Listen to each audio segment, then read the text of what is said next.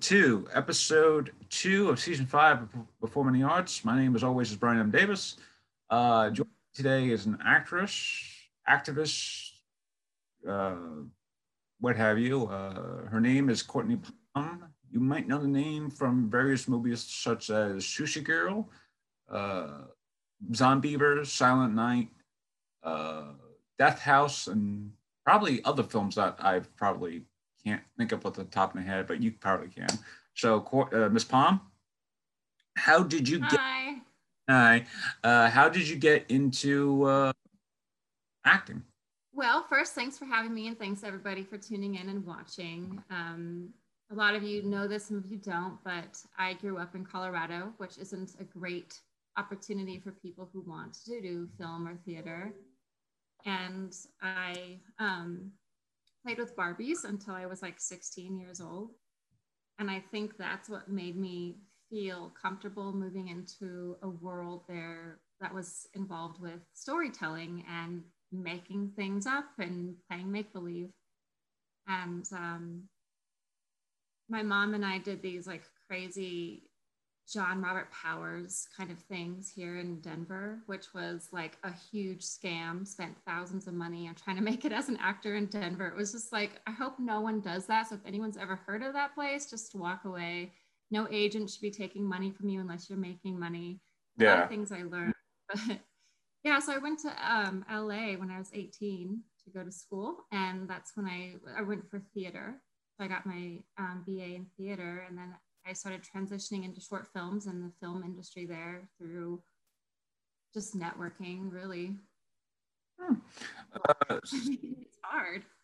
Yeah, it is hard to, to, try and transition from film, I mean, to theater into film. I mean, I've done it a couple of times. It's quite, I don't want to say quite easy, but it's it, it's difficult because one, I do have that theater mindset where it's just like, I, I, I do miss being in behind the scenes, that sort of thing too. But when I'm on a, a film set, it's, it's very fun because you get to do a lot of stuff with span of a day and sometimes that could be like oh it's just like maybe one or two scenes or it could be either or depending on how fast the director is like five scenes within the whole day and it just depends on the amount of scheduling yeah. you have as both an actor or as a production artist uh, in terms of your ba uh, did you have uh, like what was it like studying at your college? It was fun. It was a really small college. It was um, in Thousand Oaks, California. And what's great about being in a small university is you actually get to be a lead actor in the in any of the plays. In other other uh, universities like UCLA or Pepperdine, you know, I auditioned there and I went to um, I toured there and they were just like, you know, it's really difficult to, to get a part in a theater program, you know, until you're a junior, senior. And when you're at a smaller university, you're able to act right away.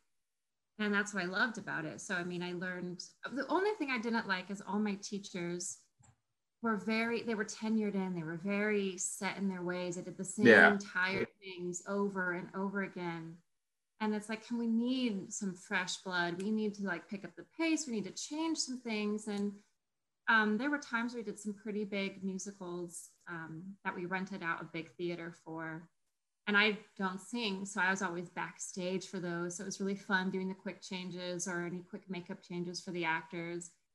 Like i remember um, one actor split his pants, so we had to like sew it really quick, and we're like running on stage with him, like hiding behind him, sewing him as he's, you know, in the scene. And and I love I love things like that too. You know, I think as an actor, you you should play with multiple hats. Like you should try yeah. producing, you should try writing, you should be backstage sometimes. You know, you should understand like the craft in its whole both theater and film because then you understand and respect everyone for their roles that they play you know, when I was a background member, like I remember like big time actors treating me like I was crap.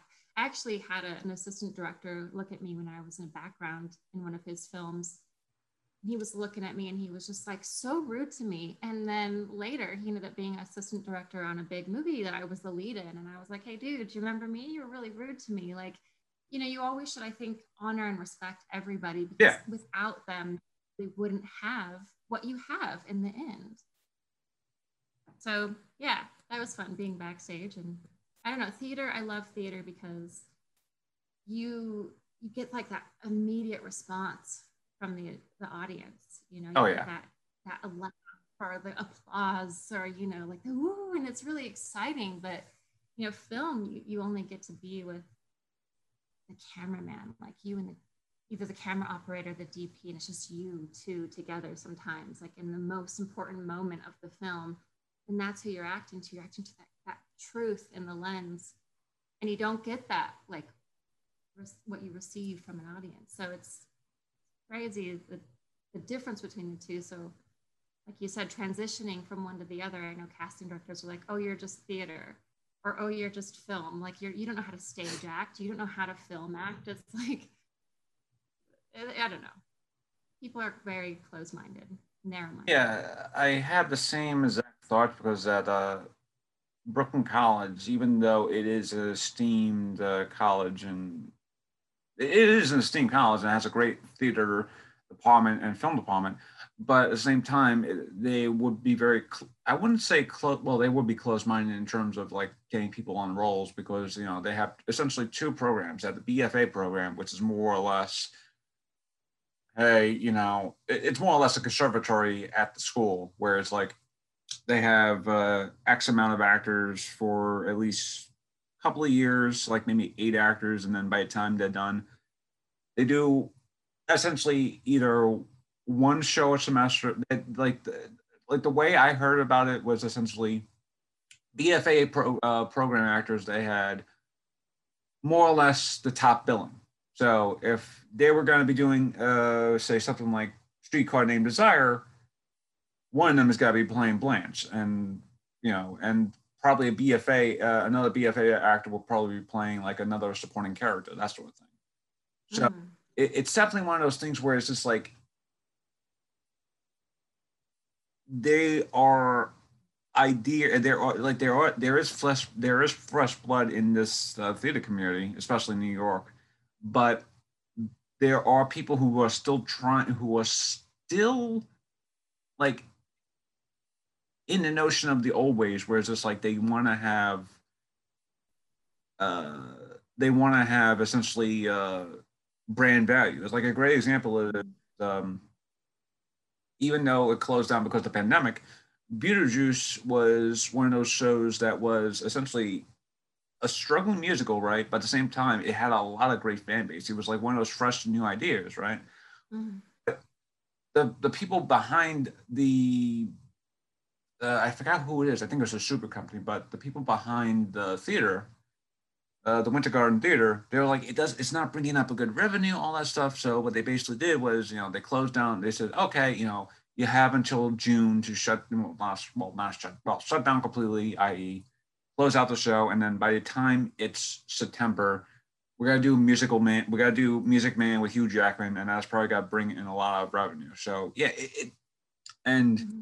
I've seen the same thing happen with film too. Is like there are great ideas. This is uh, some of these ID uh, well IDs um, ideas are not really well known because they are a lot of film like they aren't really like no it's like when people think of film it's like oh i want to be like the next tarantino or the next spielberg or such and such right mm-hmm. so it's definitely one of those things where it's just like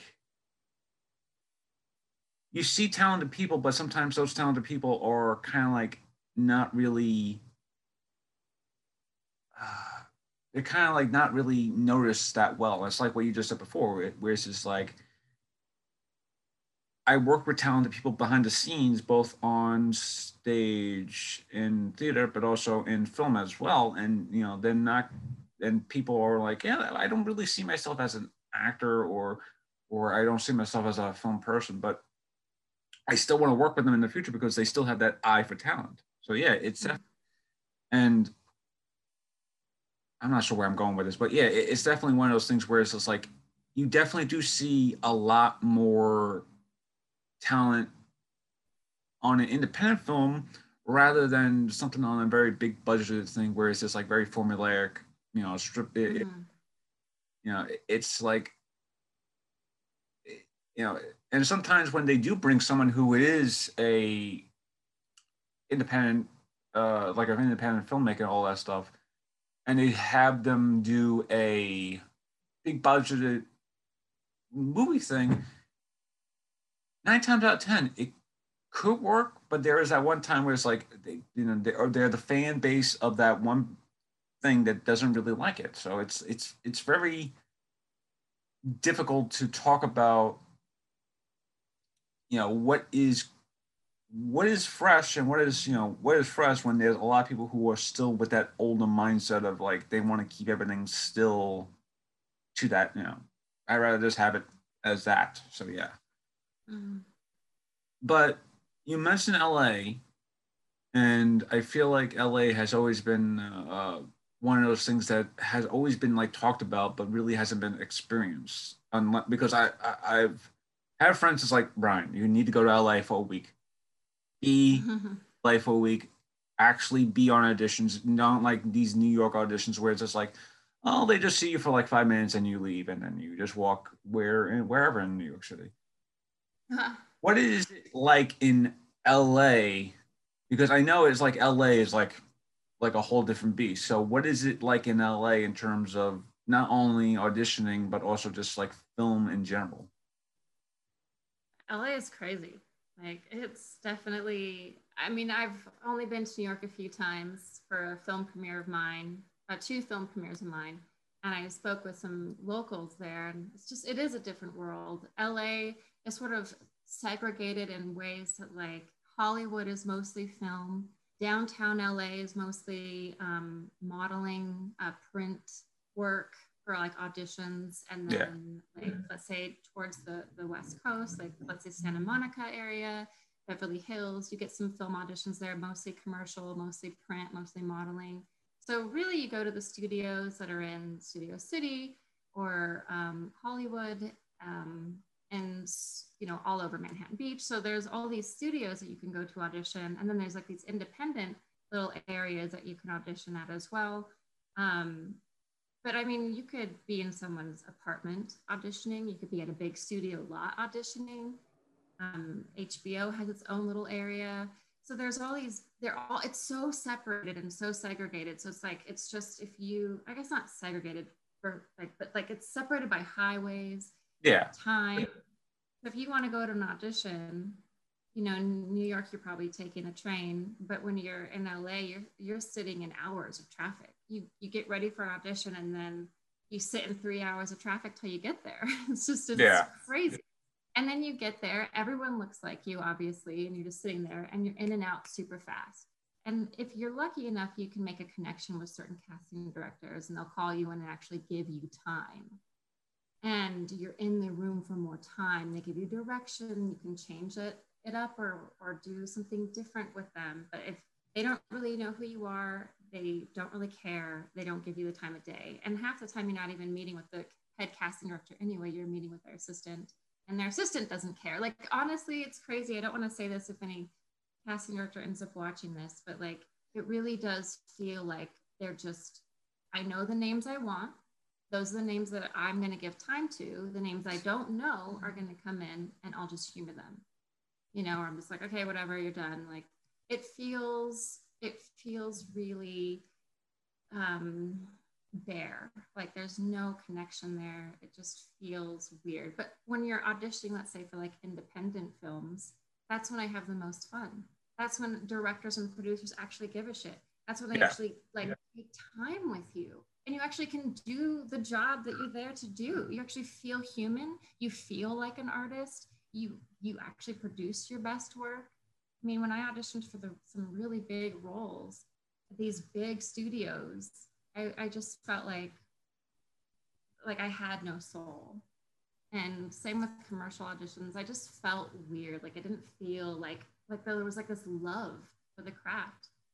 And that's why i also love theater auditions because you're on the stage and you're just you're in that that realm that you're comfortable in and they give you an allotted amount of time you know you actually get your time and so i appreciate that so it is weird it's a diff it's it is a weird animal there I, yeah But everything's all self-tape right now, at least for me. So it's a little easier because then you can like redo it a bunch of times if you're not happy, but then you get in your head, so you're not really prepared. But yeah, yeah I. It, it, it's weird because sorry to cut you off, but it, it's weird. Okay, uh, it's it's weird because you know previously I've had help people you know in the past self tape, and this was like way before the pandemic really hit, and it's like it, it's weird because self taping is like oh it's like you know it's you're there, someone's reading the thing for you, you know that sort of thing, as opposed to being in an audition room where it's like almost the same thing, but it's like it's weird because you know it's like it's like what you just said before, you're kind of like eyeing for the same part, but it's like and you kind of like almost similarity to a few other people. It's like maybe it's like turn your other right. There's like someone who like looks like someone else, but oddly looks like you. So it's like it, it's like weird like that. But when you're doing a self taping, it's like much more calm, much more relaxed. Like you have your you're in your own element. So mm-hmm. weird how a couple of years ago, where it's like, oh, it's self taping was just like one of those things where it's like yeah, it's just like one of those things where an, an actor has a lot of time on their hands, but the casting director probably doesn't have enough, time to do an actual audition in front of people. So there's like, hey, just send me a, a self tape, that sort of thing. I could easily just go like, okay, uh, these tapes were good. Yeah, I'll just send these side maybe, and then yeah, well, that's that's the hard part because when you do a tape, sometimes they can just be like right away they see your face and they say no, so you even get an opportunity to show yourself when it's a self tape, because then they can just click off right away. Yeah. And you know, one of my friends who's a little bit more well known than I am, she told me that there are like different tiers for auditions, and sometimes you know there'll be this upper tier for the people who are more well known, who will obviously have more of a chance. And even above them are the people who already got offers. Those people who got offers, then the upper tier, then I come in, then other people come in. So it's sort of like this where are you on this spectrum?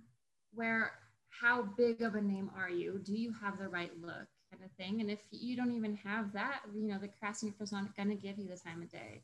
And I'll yeah. actually go into film auditions. Like I remember auditioning for, I think it was an HBO show, and I walked in and there was headshots all on the wall. And there was a headshot, and underneath her name was the character name that I was auditioning for. And I was like, she either got the part or she's their offer. But I walk in there and I see it right away, and I'm like, oh shit! And now I have to audition. Like, I feel worthless so like you said when you just do a self tape at home you don't have that the inhibitions you don't have those like feelings of limitation. You don't have that self doubt because you've seen other pretty girls in the room or well-known girls in the room that you know from shows that you watch and or their freaking picture on the wall. So it's self tapes are a little bit more fun that way but then again are they even watching it? Yeah. With covid i think they are. I mean i, I think as a casting director, and I've done casting director for like for like my own little pl- uh, for like producing my plays and stuff like that. You know, it's it, it's fun to watch and interact with people who are essentially who I've dealt with people who aren't really trained actors who actually do give a good read and stuff like that too, and actually do take direction. So I'm like, okay, they may be good in the in the future, even if they aren't like a trained actress or an actor. They know how you know re, they know how to uh, read a script and they know how to like at least say the lines correctly, that sort of thing too. And as casting director, it's it's still hard to do because it's like you know uh, you could be seeing at least maybe 20 people that day and then there's like okay i have to take at least two of these 20 people and it, it's like very hard because you know it's like at the end of the day it's like it's like the same thing it's like with um it's like you have these uh what's called headshots and you're just go into the headshots and you're just trying to go by memory. It's like did this person give me good performance on all that stuff? Did this person give a good performance? It's it it's weird how essentially casting directors, you know, you know, they're the ones who essentially are essentially creating the movie by getting that cast ready. But at the same time, it's it's I want to say it's a little stressful job because you know they're they're, essentially they're they're essentially the, the they're essentially the blueprint to what of the people who are going to be going onto the films. Like, and of course, there are other people who was like what you mentioned before is like that upper tier of that. Oh, is like, oh, he's in this. Oh, he's in this. Okay, or he's that sort of thing too. And then there's that little midway of you know people like people who are kind of like used to like all this stuff, and then there are people who are like very new to this stuff. Mm-hmm. People who are new to this stuff, they really don't understand the, the process of all that stuff. They just figured, oh, you know, it's like go into this thing and then get my headshot taken and then. Go to do all that stuff. You know, it's it's it's weird. You know, it's like I remember what was it? Uh eight or so years ago, uh, The Dark Knight Rises was being filmed in New York City, right? It was a big thing. I went to do a one of those like one day, uh, you know, one day, you know, like we just said before, uh, be a background actor, right? Mm-hmm. I knew how this all worked, and you know, I didn't get a call back. The only thing I heard a call back was uh, when HBO was doing some other show at the time, and it was like, "Hey, we need actors." I'm like, "Do you want to do it?" I'm like, I didn't even know what they were talking about. So again, I still, you know, there are still people who are new to this who really don't understand like the the the that business side of you know casting, uh, especially on the casting side, especially on audition side too. Mm-hmm. There are people who are just like kind of used to it, and they're like, "All right," And it's like, will today be the day where like will they finally say, okay, you know what? We'll finally say, eh, you know what? We don't want to use this actor. Let's just try something new. Yeah. Yeah, I mean, you, you want them to say that ideally, but it's just, you know, I, I've, I've seen on the other side of it how much I'm worth, and I'm not worth enough money for some films. So I have some casting director friends who are like, Courtney, I loved you. You were great. They loved you. You were great, but you're not pulling in enough money. So unfortunately, I have to pull in this actor and this actor and this actor. He's like, that's not my choice of actors, but they pull in more money. They have a yeah. better name. And and I was just like, okay, I, I understand, you know. So it works sort of for me for the horror film and films because I have more of a pull there. Yeah. So I I understand when it comes to other films or TV when when it comes down to that. Like I have a friend who who's a really talented stunt actress and she's been turned down by agent or uh, casting directors and producers all the time because they see her as a stunt performer, not as like the lead actress.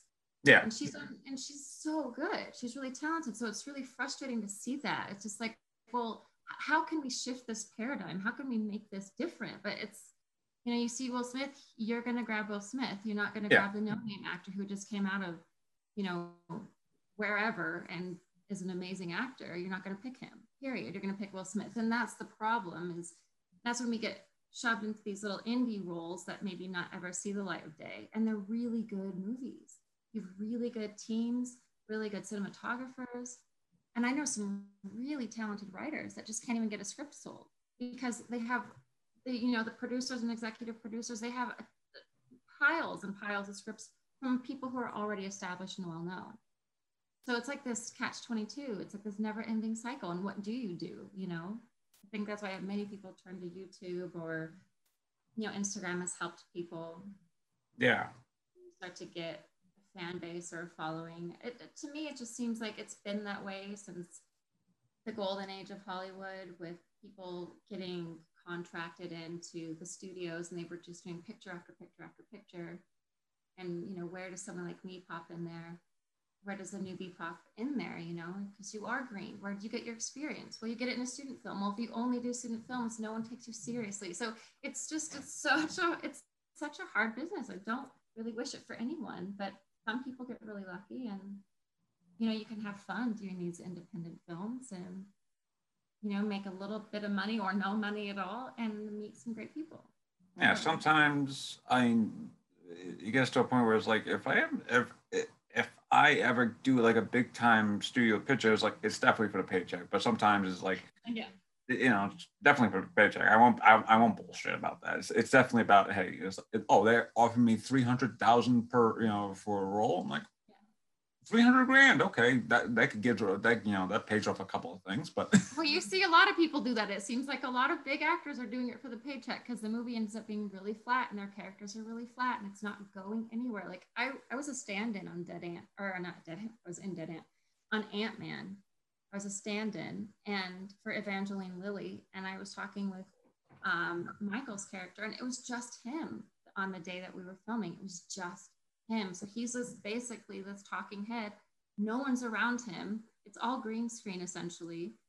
And no one's acting with him. He doesn't have any of his co-stars acting with him. And you can see that in these big movies like Avengers. You can just feel it. There's like nothing. There's no play. There's no emotion. It's just like, you know, I'm Captain America and we're gonna save the day. Oh, I'm this and we're gonna and it's just like these like talking heads that really don't feel like I'm watching anything like I watched His House last night. It's a horror film, kind of a psychological thriller. Hmm. It is worth watching, but the acting was something that was so pure, that felt so real and so simple and so honest. And I'm really glad that you know it's on Netflix, so it's easy to easy access. Oh, okay. So many layers to it and so many different elements to each character and and that's what i love but i mean who knows how much money they made. They probably made a good paycheck but some of these big ones you know it just feels like it's just all about money and not about the craft and it can get frustrating. I, I think even martin scorsese made a comment about that.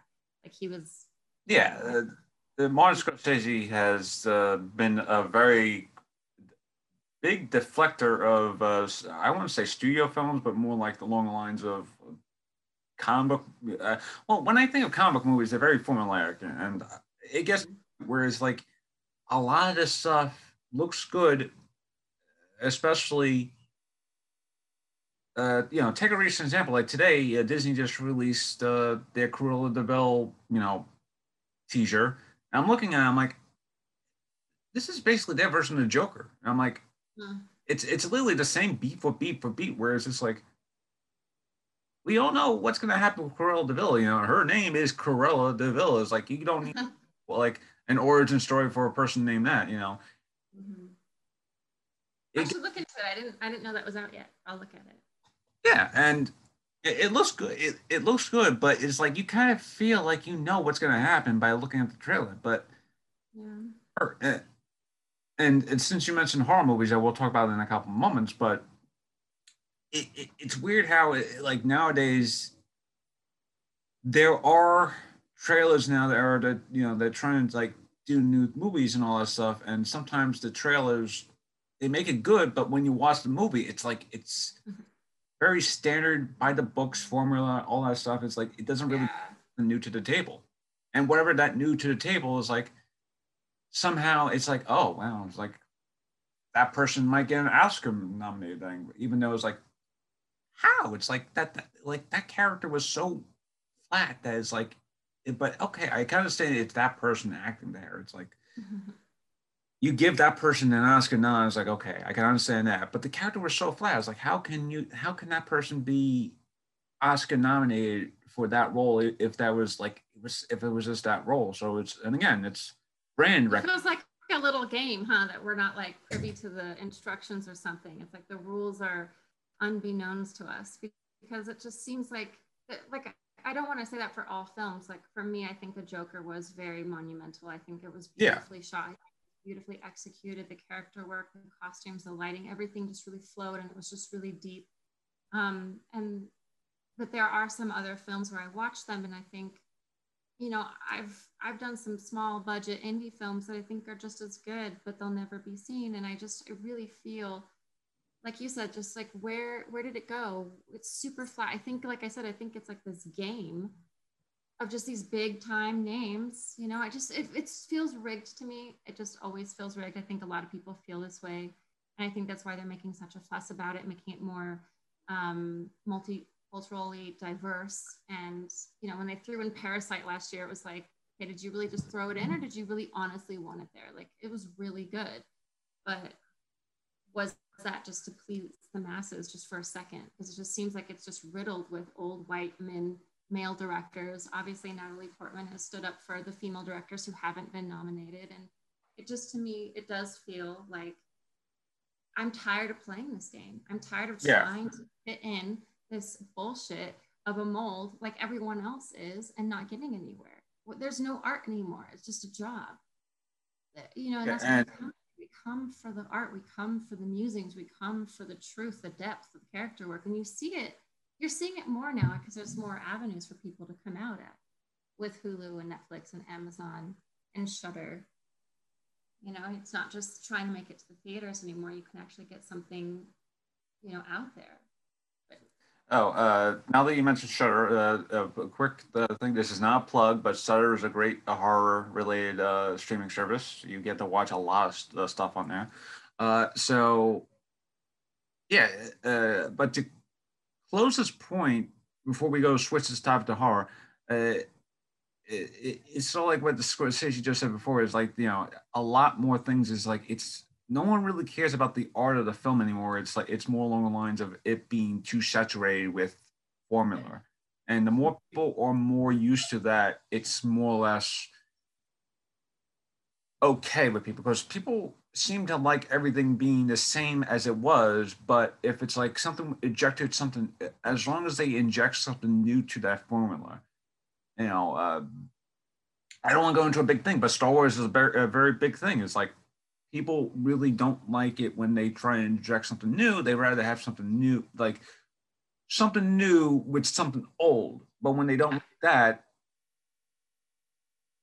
and then they were, and then Disney's like, okay, what we can, what we, what can we do? Is like, okay, we'll do a little TV show about you know a, a side character name, you know, a, a character they never heard of, and then suddenly that's what everybody loves. And then when there's like, can we get that onto film now? It's like it, it's definitely one of those things where it's like the like it, it's weird because I think there are studios who are trying to listen to their fans, but at the same time, producers are the ones who are the ones who essentially be like, "Nah, I'm, I'm like we could listen to fans another time. We need to have we need to sell this movie," and and that's where it like essentially boils down to is essentially selling this movie. And like you said before, it's like there are great independent movies, but sometimes these independent movies are not sold to the masses. And just like quietly released like to 20 theaters or maybe even 100 theaters something like that. And then people don't really see this because you know it's like it's it was quietly released because it's a small independent movie.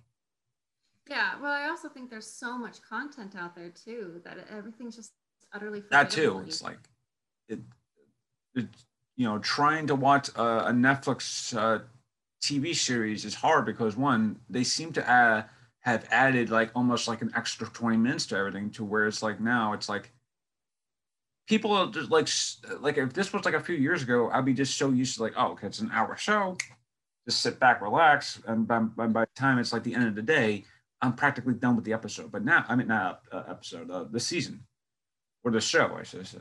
And then now it's just like I can only watch like maybe two or three episodes of, show, of this of, of- of these Netflix shows before I go, okay, I'm done now. Eh, Well, what else can I do? And but yeah, I, that's why I really like watching old movies. Like I, I'm into like you know just older movies. I know some of them are very formula as well, but I do like a lot of the '90s films or even 1950s films. Like I like to go back because I feel like there was something else involved with it. It doesn't feel rushed. It doesn't feel like they're playing down to me. Like all these new movies that are just narrated too. I'm like, I don't need a narrator. I don't want to be narrated to. I want to see it and explore and move with the story myself. Stop fucking narrating to me. Like so many movies are doing that now too.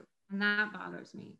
And I think like the new It movies were like, I just, I just don't know what I was looking at, like a magazine. You know what I mean? I felt like I was just being fed garbage. The same with Aquaman. Like I was just like, what is this? It's, it's- how fast did you turn this around?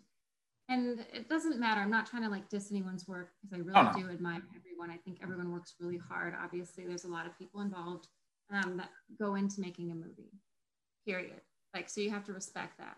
We, I really don't know how big, big movies are made. If it is up to the producers or what, I don't think people are listening to the fans. Um, a lot of times, it does come down to money. It does Yeah. come down to actors' time. Because a lot of time, the actors are like, "Hey, I'm five million dollars. You get me for three hours." and then you're like, oh shit, you know, we got to make this picture and we got to put it together, and we only have three hours with her. Like, bring her in quickly, and it's just like, you know, and I've had that in my films. Like, I there are some actors that show up and we get like literally 30 minutes with them. And I can't even act with them. I'm like, okay, they're doing it, and you just put me in later. Like it's it's it's a money, it's a numbers game, it's a money game, and that's what it feels like it is. It's who can bring in the most money, what's going to get us the most money, how can we do it in the least amount of time, where can we skimp on money, you know, and and then it, I think it affects the overall picture, and that's yeah, why it does. It does, and and then it bothers me when people think that like small budgeted like independent films. Sometimes they're successful if there's a right name attached but they get overlooked because there's not a big name in it or the money wasn't big or it didn't go here here here. People start to like put a label or judge these things without really giving them time or honoring people's time that they put into it. Yeah uh, like a great example of an independent movie being successful is a horror movie which is how john carpenter's halloween John mm-hmm. Halloween, you know, at the time, Jamie Jamie Lee Curtis wasn't a big star. Uh, John Carpenter wasn't a big star in terms of directing. You know, he had essentially a no-name cast. Uh, no one really knew who this guy was, and then suddenly, this movie just essentially springboarded into uh, essentially not only launching his career, but also Jamie Lee Curtis' career, and also everyone else. So it, it definitely helps sometimes when there when there is a small independent movie that essentially springboards the same thing. Uh, like paranormal activity. I remember mm, right. like years ago when the first when yeah when the first movie came out i was like i watched it. I was like okay it's a found footage movie. And i'm like i really don't like the found footage aspect but watching this it was like okay maybe they have something there. And then mm-hmm you know, after the third or fourth movie, after the third movie, you know, it has the whole notion of you know becoming too like they like they lose the okay th- this is a little great for me but especially with a horror series and this is the horror me this is the horror fan coming out. It's like when you try and do a movie that's like a franchise and by the third fourth movie you start adding lore to it and sometimes the lore works but sometimes it doesn't really work because you know less about the villain the more scary the villain is. Like that's mm-hmm. Michael Myers was so scary without you knowing him. He, oh, in one franchise, he was the, the, the brother of Laurie Strode.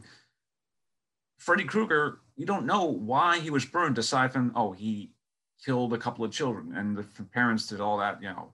Jason Voorhees, he's scary because, you know, he's the, you know, a lost, uh, he, his mother, so forth and so on. But there are again uh, i don't go into a whole uh, diverse tangent because you know, once there's a horror series that goes in like past like four movies or so or maybe past three movies they start adding more and more to the lore and it's like sometimes it works sometimes it doesn't work. Sometimes it's like less is better. But speaking horror movies this is a this is a great divergent it's like ah, finally, I have something to actually talk about horror movies. horror movies, yay. As my background cannot be so. yeah. uh, so, how did you get into? Uh, okay, first question: Were you a big fan of horror movies growing up? Uh, growing up, or was that something that you kind of like just hopped on to? Growing into the, the notion of late later in life, I was like, okay, I could I could work in a horror movie, that sort of thing. I love horror movies. They're one of my favorite genres, to be honest. Like I, when I was, I think five, I was watching Child's Play and, you know, afraid of Chucky and, you know, it, the clown, it, what it was called it, wasn't it? yeah, Pennywise. Yeah, that was um one of the earlier films I saw too when I was still a kid. Like you know, I shouldn't be watching these things, but I did. And I just, I really, I don't know, I just, same reason I like tattoos, I just feel like something. So when I'm watching horror movies, you get that adrenaline rush and you're afraid. And then like it sticks with you too. So you're like afraid to go down in the basement and you're afraid to go in your closet. And it just like adds this fear and it's so ridiculous. Um, not anymore now that I'm an actor and I understand more metaphysics and, and physics and acting, I I don't I'm not as afraid anymore. But you know, I loved that fear. I really loved possession movies. Um, yeah. Like The Exorcist and Exorcism of Emily Rose and The Rite and The Devil Inside. Like I love those kind of films. They're just um, really fun for me to watch. And they're the easiest to book if you're willing to get naked. And I'm willing to get naked because to me, it's just a body. And I'm not ashamed of my body, so I get naked. And that's what got me the roles. So essentially, um, you know, I think that's kind of where maybe I got a little held in that stigma as well. It's like she's a naked girl in horror movies, but at the same time, that's kind of a, a segue to get in into acting. If you're you're cool with being an actor, you're like this blank slate, like you're able to do everything that the role requires you to do, you know, you'll get hired. But that's kind of what I think projected me into acting in horror films was the fact that I was willing to show my tits. But honestly, I still love them. I love being covered in blood. It's kind of shitty, but it's fun. I love the prosthetics. Like I love working with um, practical effects. To me, I think it's it's some it's more fun. There's always something new on set. There's always something exciting. It, just I've always had fun doing horror more than any other film.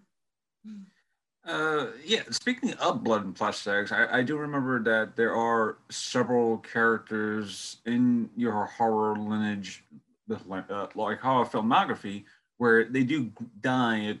I don't want to say gruesome death, but at least gruesome in the sake of uh, what the MPAA can allow. they could show on film.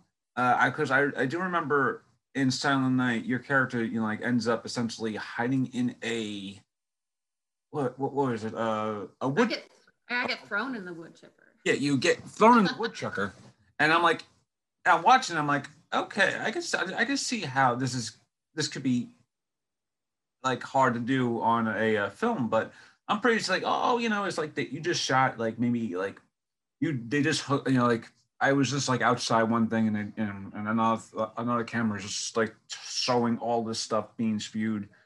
In terms of like when your character has to die and all that stuff, what is the process of essentially okay? Uh, you know, it's like I, I love being on this film, but now it's my now it's like now my character has to die in a very gruesome hard death. Like, what is the process essentially as a horror actor to go through all that stuff, especially even if it's just a small role where it's just like, oh, I'm, I'm just like cop two and cop two gets shot in the head and or three gets like stabbed in the throat or something like that. You just kind of you make do with what you have, like in your imaginary circumstances, and you just make it real. Um, if there's like crime scene or something, you have to earn your death. So basically, if you have a more meatier part, you you build up to it to like earn that death. It's not so like so that the audience can feel it with you and be like, oh, wow, she's dying. This is horrible. Like you make yeah. emote with you and feel it and like really honor that moment with you. But if it's something quick like Silent Night where you don't really get to know my character, I'm sort of like this junkie on a bed doing nude photography and then I run from deranged Santa Claus. It's you have to just, you know, make that fight for survival really instinctive and true and honest.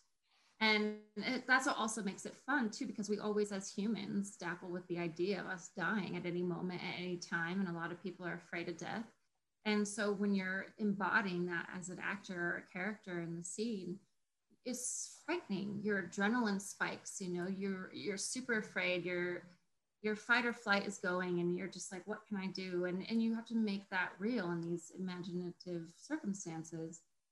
So, you know, even if you're just cop number two that's getting shot, you know, it's it's real for you. Because yeah. honestly, I'm someone that really does bond, not bond necessarily, but watch the extras in a film, like the background really does make the scene. And if a background member is just phoning it in or being ridiculous in the background, it ruins it for me. I can see it and I get taken out and I'm like, I probably even know that person, you know?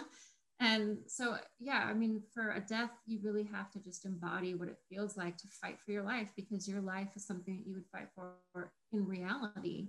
So how would you fight for it as your character? And, and they're really fun. They are they are fun to do because you're you're dealing with something that's very real that could happen that someone might actually be going through too. I mean, then, there are serial killers out there, so someone could be, you know, put up on antlers. Hopefully not, but. And then there are like horror movies where it's like, oh, it's it's like, my, one of my friends suggested me to watch like years ago the movie Zombeavers, and I was like, and there are movies like, and there's a movie where it's like, oh, you're being attacked by a zombie beaver. I'm like, okay, this could happen, maybe. I'm not sure. like, well, yeah. Didn't someone recently get like their arm bit off by a beaver? I think it was like right after our movie came out. There was someone in Canada that was fishing or doing something with their kayak or something, and a beaver attacked him. it's like now it's not a like like fear of zombie beavers is actually like real. You could be like afraid of freaking beavers. Don't be afraid yeah. of beavers. Love them, people. Oh yeah. yeah. They're just territorial, so you know. But yeah. all animals are just territorial in, in, in that aspect. But yeah, it's yeah, it's definitely unless your character is a uh a villain or just an asshole character, people like ah I don't know, this character this bites it. But if it's, if it's a character that's like maybe one and done, where it's just like they only have like maybe a couple of lines, mm-hmm. like, and and, and it kind of like just kills for the sake of you know, they need a body count to be, you know, and that's only and that has been you know, a notion of horror movies is that oh sometimes it's like, you know, th- this movie is like maybe eighty minutes long, but we could make you know make another extra 10 minutes of just adding an, an, extra two bodies just to make sure it's like oh we have you know more bodies to count all that stuff. So horror movies are it's hard to understand sometimes. It's like sometimes you know it's like there's horror movies are there just to get for the body count and then you know like that one and done people whereas it's like oh it's like this character is like very like you kind of want to know more of that character, and then suddenly they're gone because you know this this killer has to be merciless or something like that. They need to have a, like right. a, a rising body count, or more or less. And yeah, it, it, but as an actor, it, it has to be fun to essentially be. Well, I wouldn't say fun because it depends on the the type of death, but also the type of uh, the the situation behind that death. Because if it's like if your character's nude, you have to probably be nude for almost an entire day, just being soaked with blood, all that stuff. And then once you're done with, mm-hmm. they wash you off and like, was that good? You may have to go again. And it's like it might be in like 20 degree weather, or it might be in 30, uh, 40 degree weather, or something like that. And it's like mm-hmm. sometimes the circumstances have to allow you as like uh, it, it definitely has to do, and especially if you're filming out in the woods somewhere, you know. Mm-hmm a lot of difficulty right there. It's like the woods is yeah. it's like try filming on the woods while something you know one well like Zombeavers was very very cold and we were covered in well i was covered in blood so i couldn't cover up or else i would ruin the makeup so i'm just standing out there freezing you know everyone's behind heaters and all bundled and of course i'm the half naked chick it has to run covered in blood. And it was like, I think 30 degrees up at the Disney Ranch in Santa Clarita, California. And it was really cold. And then in Dead Ant, I'm running naked. I was running and running and running. I'm like, how many more times do I have to freaking run? Don't we have it?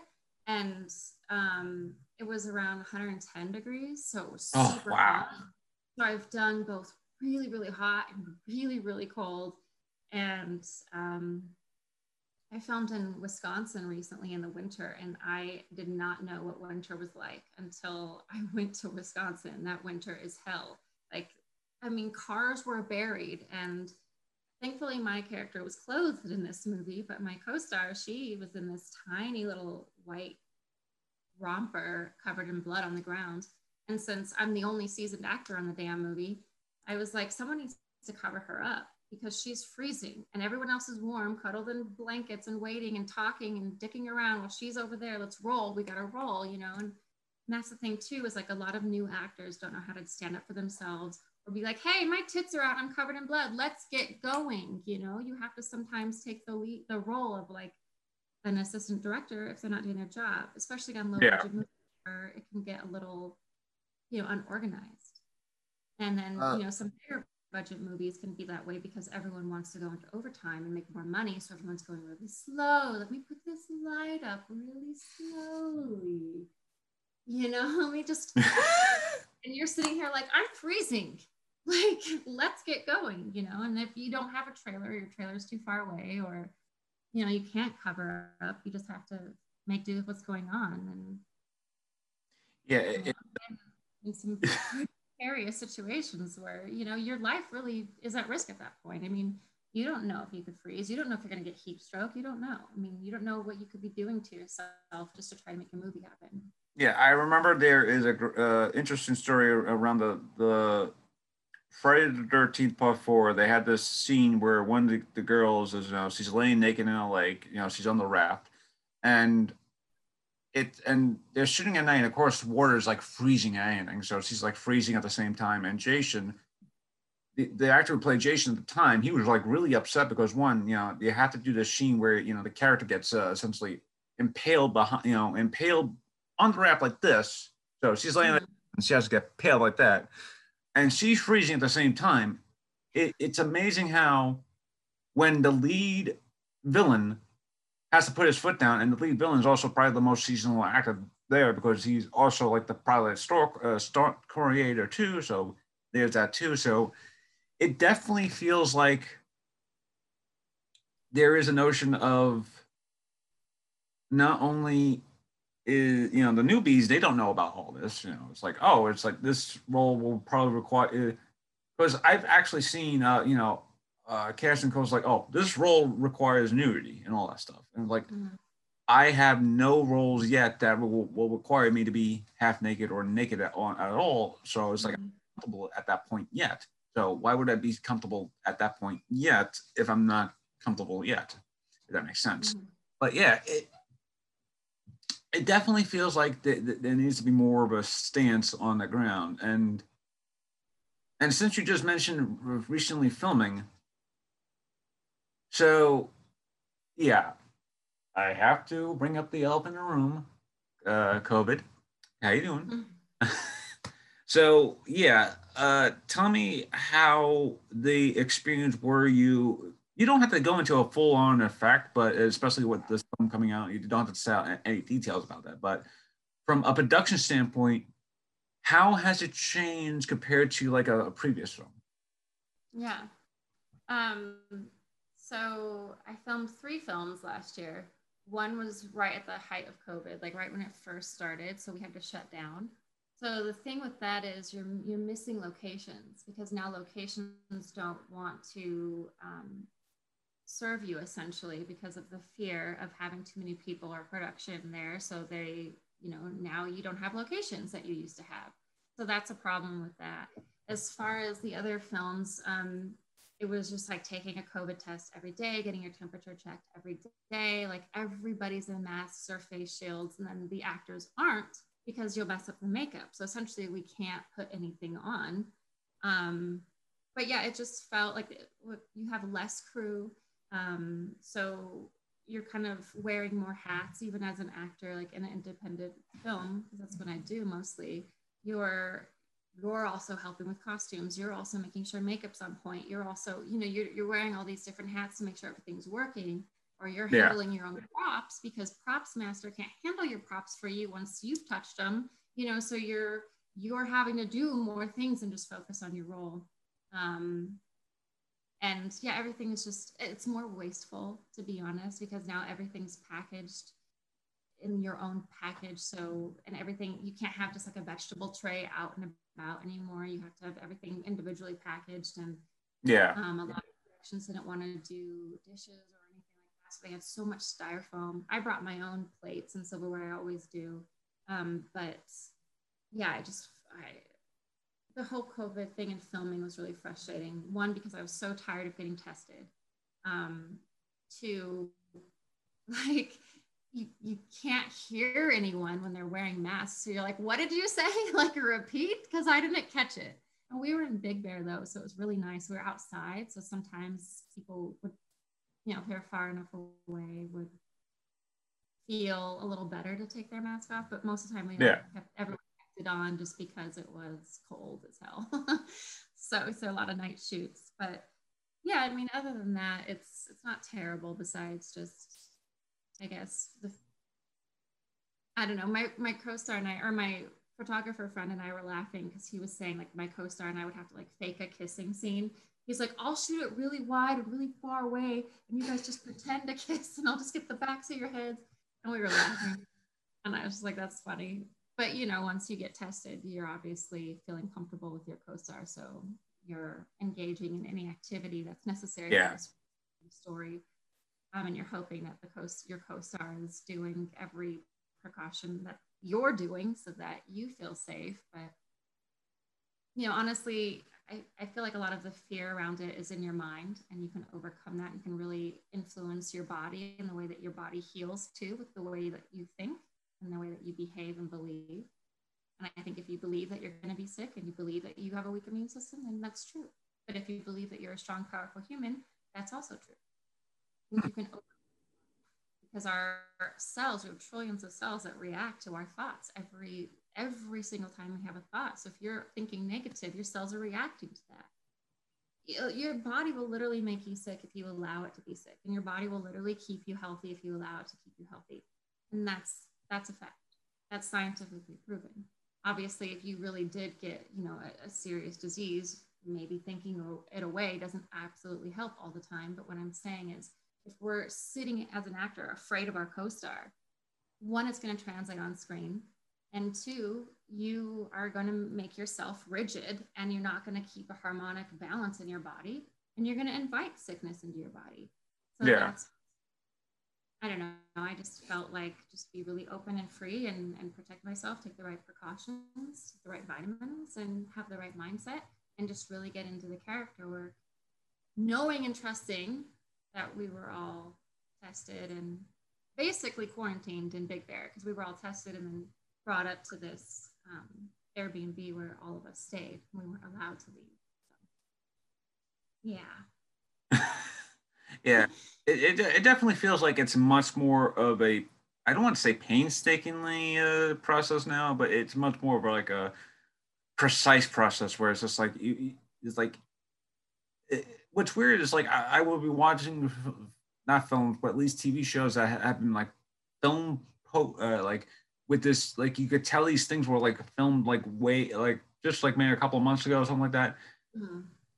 it's weird because it like there'll be soap operas that uh, that that be on the TV, and I'm like, I noticed that a lot of these people will be like, they will be staying so far away that they wouldn't be like sitting so close to each other, and like, I noticed like for some, and then there would be like television shows that would have at least you know people like not close together, but still close together to have like a notion of them being close together. They're still like maybe a couple of feet apart. They're like maybe like a, a foot or so apart instead of them being. Yeah, it doesn't seem like it fits the script either. You're like, what is this? Do- what are they doing? It doesn't make sense, and you have to wonder if it is COVID related. I, I was thinking the same thing. Um, was, yeah, because uh, like the Equalizer just like premiered on CBS uh, a couple weeks ago, and there's this scene where these two characters are walking down the Coney Island boardwalk, and they're like almost like a foot or so a piece from each other, and, and, that doesn't feel like it's natural. They should be at least maybe just closer together, but because of you know, uh, you know, uh, regulations and whatnot, they may be happening like okay, like they have to be at least okay, like a foot or so together instead of being like this close together. Maybe, so yeah, something to look into. It, it definitely feels weird looking at stuff now, especially where it's just like you kind of like so used to have people being so close together, or people, and then there would be like shows where it's just like they'd like almost like a foot apart, or maybe even a whole stage apart, or a whole room apart, where it's like for some reason they, that's just just out for some reason. But yeah, it, it it definitely feels like maybe on the independent scene, it's like it's more painstakingly precise, whereas like maybe on the on a more budgeted uh TV show or film, it's much more like precise, but runs much more efficiently. And it depends on, uh, it just depends on the production, maybe. Well, it costs more money too. So it oh yeah, it does depend on the production because you know the movie that got shut down last March was we were trying to redo it and it was just like now we have to pay all this money to have a set medic on set and have all these different rules and regulations for covid and for testing. And they were like you know we don't have the money anymore because now our budget went from here to like here because we have to pay for all this, this stuff. And like i said it is really wasteful. It, it's more costly it's more wasteful. And you know it, and you don't know if your co-stars have done the proper you know treatment or you know procedures yeah, like, yeah like wash your hands after whatever. But like i said the fear is there too. I think we need to rise above the fear. And I, don't think SAG needed to go so extreme with money because then you're really hurting these independent films that don't have the money to buy to get a set medic and to get all these new things. I mean, you can make it work um, without that, I think, but um, that's because I've done a lot of really low budget movies and you make it work. But you know, I I, I hope it changes soon. But at the same time, it's been great because, like I said, all auditions have been much online or yeah, self tape. So I've been able to audition more than normal because I'm in Colorado, so I don't actively pursue acting anymore unless I get offered roles. Which I have four movies coming up and they were all pushed to this year because of COVID, and they were all pushed to May. So I'm hoping that they're not all at the same time in May, so I can do all of them because, like I said, there's four of them. I'd like to do all four and not have to choose. Yeah, if it's gonna be pushed, uh, like for me, it's like, yeah, chances are, depending on the, the like, it, which is odd because there are notions of me wanting to do movie, like I want to try and you know try and film a couple of things this year, especially uh, as a, a quasi filmmaker or something like that. And I'm just trying to figure out not only time placement, also can I film enough with the script that I have rather than just being like, oh, I have X amount of time, and summer's probably got to be the nicest place to do it because one, it's hot. It's also bright out. You know, you can still film around like seven o'clock at night and it still feel like the afternoon. So it definitely has a lot more value just film around or around the summertime or during the summertime and close towards the end of summertime rather than, you know, mm-hmm. a ho- a hopefully those four films don't come out of blue saying, hey, all four things we need you to do within four, like, can you do four things? Like, and that always seems to happen to me too. You get all these offers and they're all perfectly aligned and like one right after the other or something. And then suddenly it's all, all like at the same time. Um, yeah. So back in October, I had three films that were layered on top of each other scheduling wise. And I was like, well, I have to choose. But then one got pushed because of COVID, another one got pushed because they were changing the script. So I was like, oh, perfect. So then I just did the one. So that worked out. Now those both pushed to May. So, you know, like I said, at four pictures, I really appreciate you guys if you can separate them out so I can do all four. It's really the same thing with uh, with college. Is like I remember there were times where it's like, oh, I would have like almost like four tests like back to back to back. I'm like, just. Oh, I, I know. Always. Like, it, oh, it's like a te- it'd be like a test or an essay or something like that, and I'm just like, I'm just like one day I'm just not doing all this stuff, and then I know I'm over that over college. I, I, keep on getting I, I keep on getting alerts. It's like, hey, do you want to go to grad school? I'm like, no, I don't want to go to grad. Maybe in ten years, but not now. Yeah. Uh, but yeah, uh, I think I think we. I, oh wow, we talked for a while now. Uh, but we talked about a, a great discussion about stuff about uh, stuff about not only what's it like being in the the Hollywood scene, or rather just being in the, in the Hollywood circuit. There we go. Uh, the uh, the notions of filming now, especially at least within the at least with your experience with the past couple of films, or at least with that stuff, and of course uh, the notion of what it is being like uh, being a horror actors and it's, it sounds like it's a very fun job, and I really do want to go into horror movies. It's just that you know. Mm-hmm. Uh, uh, oh, I do. Huh? Horror is great. You can do a lot with a little money, and you know the right prosthetics, the right special effects, and the right makeup team. You know, you can really make horror do. You can do horror really well and easy, fun. It is fun, unless you uh, are blonde and you get covered in blood because like it just stains everything. Uh, yeah, I, I, that, that's like the one area of actually the one area of film where just like I would have so much fun just being a horror director, just trying to like trying to make people less scary on set, but still trying to make people scary on set. So it's like, mm-hmm. it's, it's it's fake. Just don't worry about it. Uh, I do have three questions left. They're very short, easy ones. One, do you have any advice to those who are watching or listening, especially if they are actors, actresses, performers, what have you, going into the performing arts field, especially especially now? Hmm. Um, as far as being an actor um, or, or, just getting into directing or just filmmaking or theater in general, it does, I think, take someone who isn't fully green so essentially, that means starting with student films and starting with um, like small community theater. I think that's really important and valuable. It helps you build your reel, helps you build your credits on your resume. I think that's some place to start for sure. And getting into an acting class, because not only that, you're networking with other actors who also are screenwriters, who also are directors, or who also know so and so. So, acting classes really are a valuable resource right now there's a lot of classes going on, but it is via Zoom as far as I am aware. Um, most of it's all online right now until things start to open up again. But if you want to pursue it, I would say get creative on YouTube and Instagram and TikTok because that's how you gain a following and that's how you can start as well. Uh, second question uh, even though you just mentioned films uh, that you already passed, are there any films that are in the pipeline to be re- released within the next couple of that are ready to be released that aren't really like like they have a release date in mind? Yeah. So um, two right now.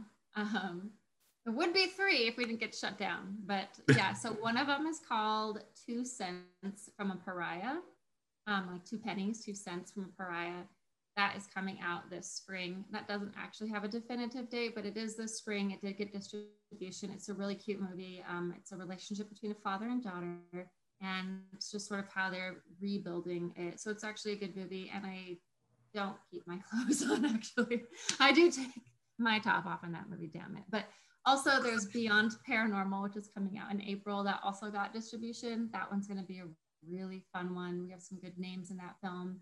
Um, it's a pretty exciting horror film. I'm it's one of I'm really looking forward to it. So I, there might be some bloody scenes in that as well, and that's coming out in April. So keep your eye out for Beyond Paranormal and Two Cents from a Pariah. All right, and the last one is fairly easy. Uh, do you have any social media that you want to plug? Yeah. So you can follow me on Instagram. I'm at vegan underscore actress So mostly acting, mostly sexy pictures, fun pictures, hiking pictures, and vegan, of course, because I'm trying to spread a message of why it's important to eat light foods and save our environment and help your body, and obviously care for our animal brothers and sisters on this planet. Um, we need to be in a homeostasis type of environment, and we're not. We're totally out of balance. So that's stuff I talk about on Instagram. You can find me on Twitter, Courtney Palm 5. I'm also on OnlyFans if you're interested. That's adult only don't go there if you don't want to see anything crazy.